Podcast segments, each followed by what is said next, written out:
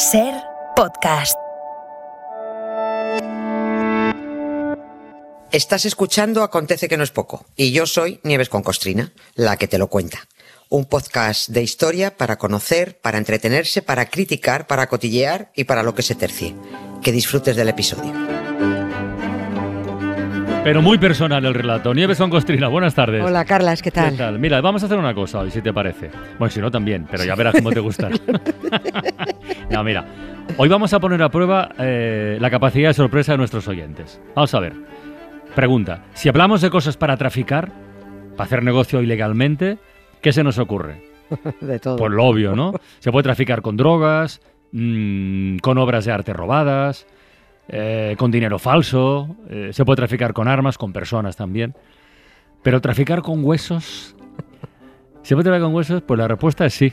Sí se puede, sí se puede. Y en este caso con huesos de momia. Con momia. Con huesos de momia. ¡Hala! Venga. Fíjate. A ver. Mira, además el acontecido de hoy nos, nos va a complementar el del, el del miércoles, pasado. Miércoles. No, estuve con, con, Mar- con Marta, con Marta del Vado. Ah, a ver, sí, miércoles. ¿qué Estabas ocupado en otras sí, lides, sí, ¿no? Sí, en otras lides. Sí, bueno, pues era eh, cómo se había fabricado, eh, así por encima, las, las reliquias de Juana de Ah, Juana de Arco, sí. Juana de Arco, segunda parte. Era. Vale, Exactamente. vale, bueno, vale. pues esto complementa esa, esa historia. Mm. No es una continuación porque hablamos de algo que ocurrió exactamente hoy, Ujú. 6 de junio, y que nos va a ayudar a entender mm, por qué fue en una farmacia de París Eso. donde armaron el fraude de las reliquias eh, de Juana de Arco con partes de una momia egipcia y un gato también momificado para organizar luego el teatrillo de su, de su beatificación, que esto es lo que estuvimos desgranando ahí con, con Marta. Estuvo muy divertido. Nos van a ir encajando todas las piezas del puzzle.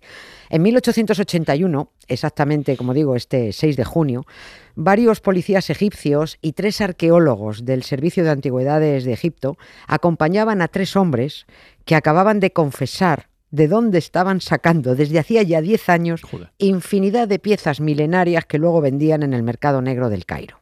Y no solo piezas como bueno, pues eh, vasijas, joyas, sarcófagos, ofrendas funerarias de todo tipo, no. También momias. Ahí estamos. Momias. Ahí estamos. Centenares y centenares de momias, por no decir miles, miles, de antiguos egipcios eh, de muy buena familia todos. Eran, eran los cayetanos de entonces. Eran de familias faraónicas como los Tutmosis, los Amenhotep, los Setis, los Ramsés. Bueno, pues toda esa fauna momificada y todos los demás cachivaches funerarios con los que los enterraron estaban amontonados en un pozo, en un escondrijo, junto al Valle de los Reyes. Ese escondrijo se llamaba Deir el Bahari. Aquellos tres hombres a los que acompañaban la policía y los arqueólogos iban a indicar el lugar exacto eh, donde se encontraba el pozo y aquel día al menos se detuvo el, el expolio continuado de piezas y de momias. Se salvaron, la verdad, joyas arqueológicas milenarias, Bueno. maravillosas, pero lo que pasa es que es imposible saber cuánto se había expoliado claro. En, en los anteriores 10 años, ¿no? Cuando descubrieron por casualidad el escondrijo de Deir el Bahari, ¿no? Aunque todo hay que decirlo, ¿eh? El mérito del descubrimiento fue de una cabra.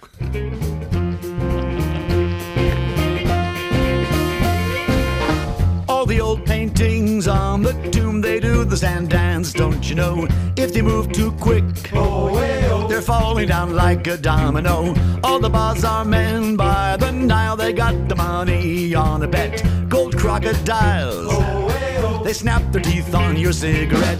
Foreign types with the hookah pipes say, way, oh, way,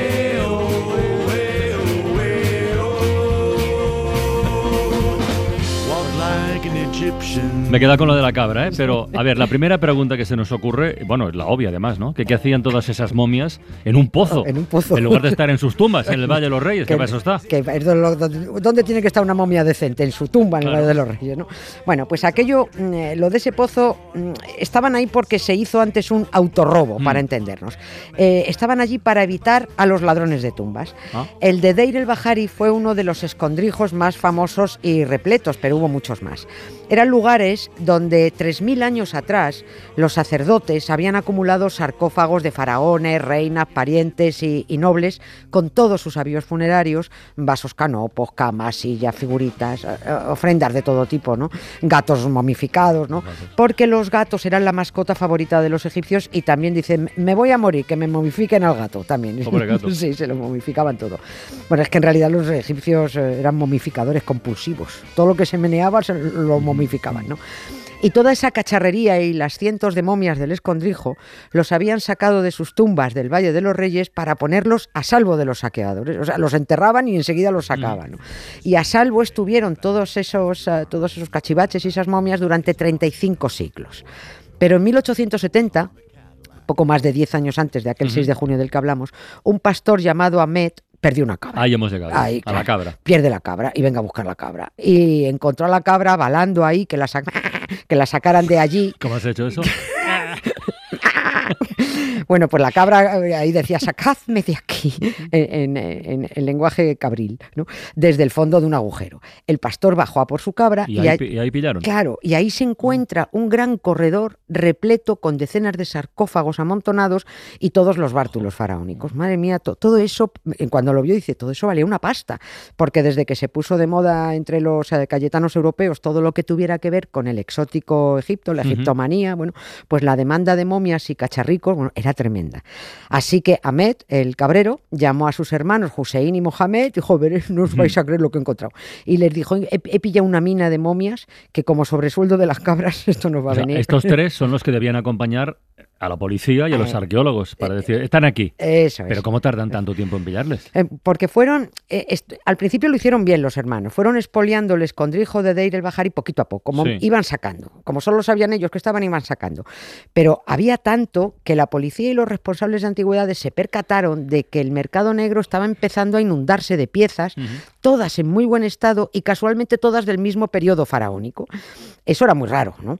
Siguieron la pista y bueno, acabaron haciendo cantar a los tres hermanos pastores Ahmed, Hussein y Mohamed. Pero bueno, estos espolios eran muy comunes ¿eh? y en este caso se, se- se preocuparon eh, mucho porque hablamos de señores faraones, que es que Ramsés I, que es uno de los que salió Sí. de ese pueblo, Sí. acabó apareciendo en un museo de las cataratas del Niágara, la, no criatura. Sí, sí, Ramsés, Joder. lo rescataron de, de allí. Creen, están prácticamente seguros que era Ramsés I. A Ramsés II llegaron a tiempo de rescatarlo aún dentro del escondrijo de Deri el Bahari. ¿no? Pero hay que imaginar las decenas de miles de momias que no eran de tan alto standing que salieron a la venta y que así se entiende que hasta el museo más cutre y ridículo del mundo te pueda enseñar una momia egipcia. Todos, todo el mundo tiene una momia egipcia. La pregunta es, vale que se pueden vender unas cuantas, pero miles. Miles de momias, tanta, tanta, de mom- tanta demanda había de, de momias y sobre todo por qué había tanta de- de- de- demanda, ¿no? ¿Y para qué servía una momia? ¿Para no qué? Sí, pues servía para todo en realidad y no valía para nada. After you've gone and left me crying, after you've gone, there's no denying. You feel blue, you feel sad, you miss the dearest boy you've ever had. There A ver, que esto huele a a pregunta trampa. O sea, además de para ser exhibida en un museo, que eso es lo obvio, a. ¿qué utilidad tenía una momia? Pues vas- vamos a alucinar, ¿no? A ver, eh, yo creo que terminábamos antes contando para qué nos servía una momia, ¿no? Porque con una momia podías pasarte una tarde estupenda, estamos hablando del siglo XIX, Sí. en un salón de pijos londinenses, con lo que llamaban la ceremonia del desvendaje, O sea, la- le quitaban. le quitaban las vendas. ¿Y eso? Sí. O podría, podías también esnifarte unos polvitos de momia. ¿eh? Alucina vecina. ¿no? De entrada, vamos a explicar esto despacio. Los egipcios no llamaban momias a las momias, ellos las llamaban sa, escrito S-A-H. ¿no? Sí. El nombre de momia ¿Un Shah de Persia? Sí, el Shah, exactamente. Bueno, pues el nombre de momia eh, viene de, de Irán, viene de la antigua Persia. Viene de la palabra mumia, ¿eh? en vez de con O, con, con U, que en persa significa betún. Y como uno de los muchos usos que Occidente eh, le dio a las momias fue convertirlas en betún, con ese nombre se quedaron. Esto es muy loco. El betún, esa pasta que le damos a los Sí, zapatos, sí, ¿sí? sí. ahora es un producto sintético, es un producto artificial que está sacado del petróleo. Pero en su momento era un producto natural, ¿eh? tenía yacimientos y las más importantes estaban en Persia. Hace dos mil años el betún, la llamada mumia, era muy apreciada también en medicina. Creían que lo curaba ca- casi todo ¿eh? y la, la demanda de mumia era altísima en las boticas europeas. ¿no? Pero lo- los, eh, los que mercadeaban eh, los- quiero decir, los yacimientos de betún se fueron agotando, eh, se acabaron porque ya no daban para tanto, y los que mercadeaban con el supuesto producto medicinal, pues no estaban dispuestos a perder el negocio. Aquí entran las momias en escena. Los muertos vendados egipcios, que existían por centenares de miles, eh, pues tras miles de años envueltos tenían ese colorcillo oscuro y una apariencia como si estuvieran recubiertos de Mm, betún, de mu- momia. de momia, Claro. ¿no? Los comerciantes orientales dijeron, a ver, si parece que estos muertos envueltos están recubiertos de mumia, los machacamos, los hacemos literalmente polvo y el negocio no decae, los seguimos vendiendo a las boticas. Todas las farmacias de Occidente tenían polvos orientales, polvos de mumia. Y como la mumia los, la suministraban, los suministraban los antiguos muertos vendados egipcios, a estos muertos vendados se les empezó a llamar momias. Pero si no te he entendido mal, me estás diciendo que hubo europeos que estuvieron utilizando para curarse de lo que fuera Sí. Sí. polvos de muertos egipcios. Sí, y machacados, pulverizados. A ver, el hombre blanco es muy tontaco a veces, ¿no? Mucho eso no más. servía nada, ¿no? ¿Eh? Eso no, se- no Claro, servía de nada. nada, ¿no? Pero este gusto por el polvo de mumia viene de los siglos XV y XVI. El rey Francisco I de Francia, y así está incluso en algunos retratos, no salía de casa sin una bolsita con sus polvitos curativos de mumia, que no curaban un mojón, no curaban nada, ¿no? Pero se los tomaban para las úlceras, para el dolor de muelas, para la jaqueca, se lo tomaban absolutamente para todo. En el siglo XVI ya hubo algún médico que denunciaba que todo eso era una guarrería egipcia que no servía para nada. Pero hasta que no llegó el siglo XVIII, con las luces, con la ilustración, con la razón por delante, pues eso no empezó a decaer, no, no, no decayó el, el uso del polvo de momia.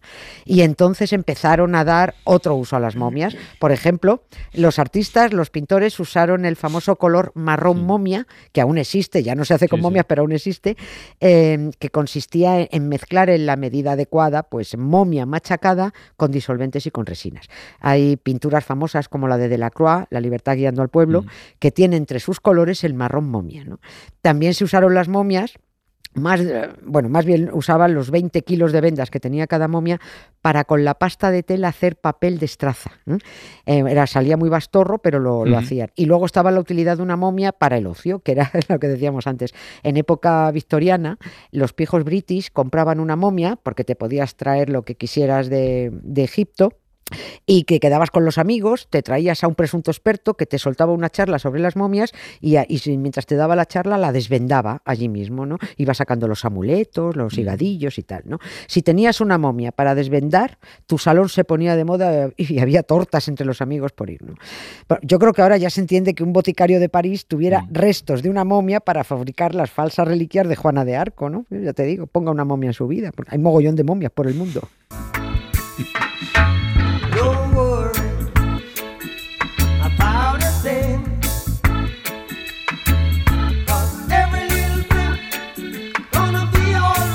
Oye, una duda que me ha quedado, ¿los pintores que usaban el marrón momia sabían que se fabricaba con muertos egipcios? Algunos sí lo sabían, Ah. otros no. Los prerrafaelistas lo usaban mucho. Hubo uno, Edward eh, Barr Jones, que era tío de Rudyard Kipling, Sí. que cuando un colega pintor le dijo, oye, pero tú no sabes que este marrón momia que tanto te gusta está hecho de momias, el tío agarró el tubo y lo enterró en el jardín. Dijo que si eso estaba hecho con faraones muertos, lo correcto era enterrarlo. Y dicen que el impresionista Monet eh, también enterró sus tubos marrón momia en su jardín.